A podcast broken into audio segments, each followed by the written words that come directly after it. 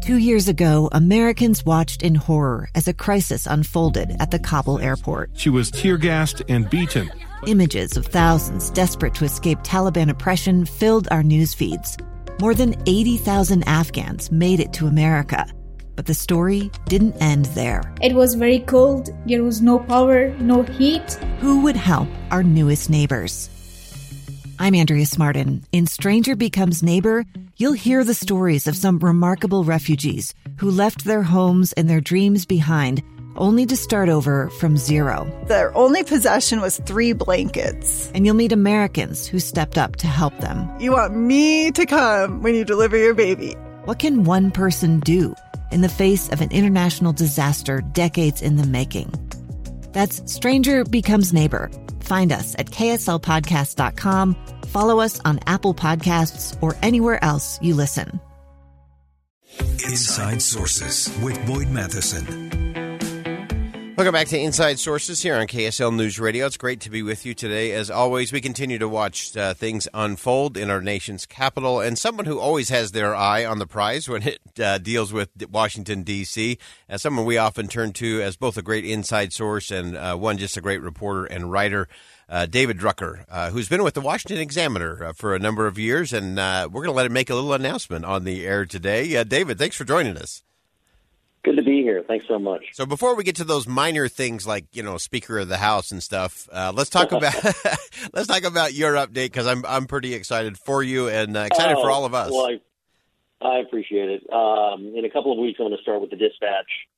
Um, it's been a great run at the Examiner, but I'm ready for a new challenge, and I, I think I'm going to be in a better position to provide the kind of uh, deep reporting and analysis that I think will, you know, hope a lot of people um, are interested in reading so they can try and figure out what the heck is going on where I live. Uh, that's fantastic. And uh, we have great friends uh, at the Dispatch. In fact, we have uh, most of your soon to be colleagues are uh, reg- regularly featured on our program here on Inside Sources. And so we welcome you to that pool. And uh, a lot of our listeners are, are great fans of the Dispatch as well. It's a great source to go to. To get it straight, to get it deep, and to get it right. And uh, so we're excited to have you as a part of that team. So give us your sense. You've been roaming the hallways there in uh, Washington, D.C., and watching all of this play out. Give us a, uh, a high level. Obviously, we've gone through round 13. It was uh, not the magic number, although uh, he did peel, peel, off one more vote. Uh, so we're just starting the nominations for round 14. tell us what you're hearing. What's your sense? Well, listen, he he flipped a lot of votes today. I mean, he made an incredible amount of progress. Kevin McCarthy did in his quest to become Speaker of the House. He's still about three votes short. It's not clear where those votes are going to come from yet. I know there are some members of Congress, some House Republicans that left town uh, for personal reasons that are going to head back so they can they can vote. Uh, that would help matters, uh, but we're they're still they're still looking for ways to get this thing over the top, and it's you know, it's like that old saying, boy, you know, nothing's done until nothing's agreed to until all of it's agreed to. Well, we think we see, you know, a possible pool of a few votes where they could come from. But, you know, given the nature of all the wheeling and dealing McCarthy's had to do with a small, small faction of conservatives or insurgents, as I like to call them, um, to get their support and put those votes, um, you know, everything's just very delicate right now. Yeah. But but but but McCarthy is clearly in a much improved position from where he was when the day began. Oh, absolutely. Yeah, I think the uh, the the change in momentum uh, was so palpable just in that first round. You could almost just feel. Uh, it was like the train wheels just started to turn over just a a little bit, and obviously those those remaining six uh, holdouts uh, that uh, are are not voting for Kevin McCarthy. Uh, there's a few of those that uh, may be in that never Kevin camp uh, and may not flip. But do you think there's a, a, number of those that could at least get to the voting present camp? You know, where they could still say, "Hey, I didn't vote for him," uh, but still allow the process to be completed.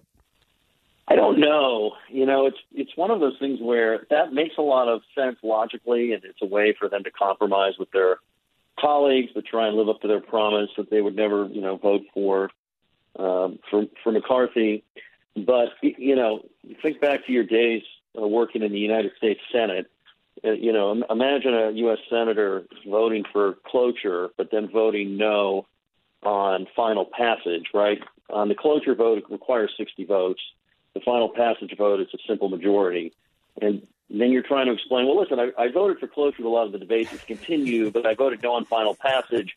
But everybody knows because of the hyper aware uh, era that we're in that well, by voting for cloture, by voting to end the filibuster, you allowed it to get to a point where it could pass without your votes. So who are you kidding? And so I'd say I don't know if you can vote present and still argue you oppose McCarthy when your present vote paved the way for him to win. Yeah. Uh, well, it's very interesting, and uh, of course, those mental gymnastics uh, never end in D.C. Uh, they have just uh, started to vote on a motion to adjourn. So this is interesting to me. Um, it seems like that the thinking here is that they believe that getting some of these members, House Republicans who had left town for personal reasons, Wesley Hunt's uh, wife had a baby. Um, Congressman Kevin Hern, uh, his mother passed away. He had gone home for her funeral. I don't know if Hern is coming back. Ken Buck, a Colorado congressman, also left uh, for personal reasons. Getting Buck and, and, and Hunt back, at the very least, I think House Republicans think that literally puts them on the brink, and then you try and pick off one more, maybe two more. I've got to, you know, I'm doing mental math here, and, and I get very confused every time I go through this. But so I think the thinking is they adjourn because they're not going to get any. They adjourn because the next time they vote, they can add to the total, and and that's you know how you really put pressure. Yeah. So I think that's the thinking with the, with the adjournment. I'm Dave Cawley, investigative journalist and host of the podcast Cold. Don't miss Cold's new season three, where I look into the unsolved disappearance of Sheree Warren, a woman last seen leaving her job at a Salt Lake City office in 1985. Police cast suspicion on Sheree's estranged husband and boyfriend, but never made any arrests or recovered Sheree's remains. Find Cold Season 3, The Search for Sheree, anywhere you get your podcasts. Okay, and I'm, I'm trying to figure out if they're voting to adjourn for the rest of the day, for the weekends. I, I can't tell uh, from my screen here what they're actually uh, adjourning for, what the length of the adjournment will be. Um, but we'll we'll watch that as we uh, as we go along. So as you've watched this whole thing play out, uh, David, what what have you sensed? What have you learned in terms of uh, uh, the potential Speaker McCarthy, what his uh, leadership will look like uh, if he does end up with the gavel in his hand. What does it mean for someone like a Chip Roy? Listen, I think Chip Roy actually can come out of this whole thing looking really good because you know there are a number of, of of House Republicans that are opposing McCarthy for all sorts of reasons. Chip Roy kept his uh, his reasons for opposition very principled, even if even if people want to argue they're misguided, even if people want to argue that he's wrong about how the House operates. But he wanted particular rules changes. He wanted particular, um, you know, he wanted to make the rank and, power, rank and file more powerful. Um, he got the changes he wanted, and he got on board. Yeah. Um, I think the issue for McCarthy is if he's given away so much that he doesn't have the power to use the gavel to do anything. And if he's going to be whipsawed by the rank and file, if they're not going to give him the power to negotiate. This is not an era of strong committee chairmen, and you, have got to have some sense of order in the House in order to get legislation passed. You can see what happens when a majority can't come together and function. Mm. And and so you know, and look, I, I think the real test for McCarthy, and it may not even be a fair test given how this House majority is going to run, but at some point House Republicans are going to have to negotiate or talk to Senate Democrats who run the Senate and President Joe Biden, who is a Democrat, and they're going to have to pass things yeah. unless they just don't want to.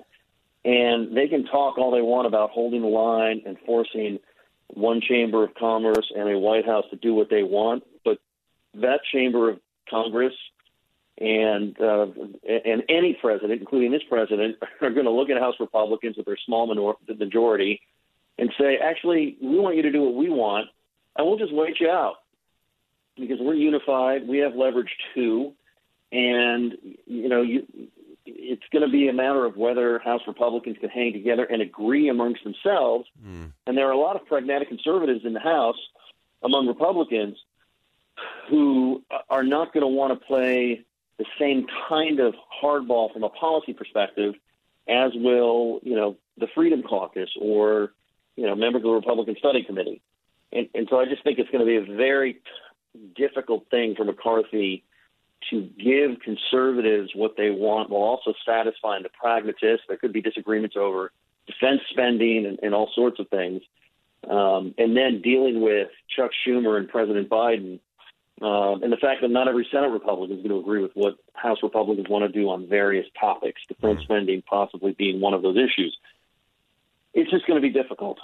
Yeah, it is going to be fascinating to watch all of that play out. And we look forward to having you uh, weigh in on all of those things from your soon to be perch at the dispatch. And uh, again, so uh, glad to have you on board there. I think that's a great move uh, for the dispatch, and uh, hopefully, it's a great perch for you uh, to continue to do your deep dive reporting and uh, give us some great analysis there. Dave Drucker, uh, again, moving from the Washington Examiner, again, great run there, great impact there, and now headed to the dispatch for a new season. we look forward to that. Thanks, David. Thanks so much, Boyd. Take care. All right, uh, that's David Drucker again. We look forward to having David uh, around as he moves over to the dispatch in the coming weeks, and uh, he's he's great. He uh, has all the inside sources in Washington D.C. Uh, rarely would I walk the halls in our nation's capital without running into David somewhere. He's always uh, on the beat, always looking for the angle, but always looking for it in a deep dive kind of way. He's not interested in the the top line sizzle stuff. Uh, he wants to know where the depth is. So, just to give you a quick update, uh, currently in the House of Representatives, they are voting on a motion to adjourn. It looks like it would be just until later this evening.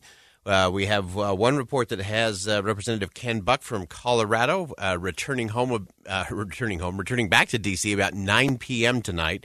he has voted for Kevin McCarthy, so that would give uh, Kevin McCarthy, one more vote there. So we'll continue to watch how all of that plays out. Stay with us here on KSL News Radio. We'll step aside for bottom of the hour news, but don't go anywhere. When we come back, we're going to talk to a rabbi about resetting the table and some lessons from the Israeli Palestinian conflict that we might just want to apply right here at home. Stay with us. We'll be right back.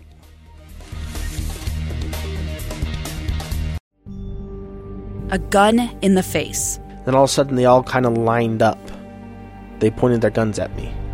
And this is the point where I thought, I'm going to die today. Started two years of horror for an American in Venezuela. They said, You need to give us your phone and get ready because you're coming with us. I'm Becky Bruce, and I spent a year researching and piecing together Josh and Tammy Holt's story about their ordeal in a notorious prison. That's when everything started to turn bad. We had another pound on the door. Boom, boom, boom. And there was the police once again. You can binge all of the episodes of Hope in Darkness on KSLPodcasts.com or wherever you get your podcasts.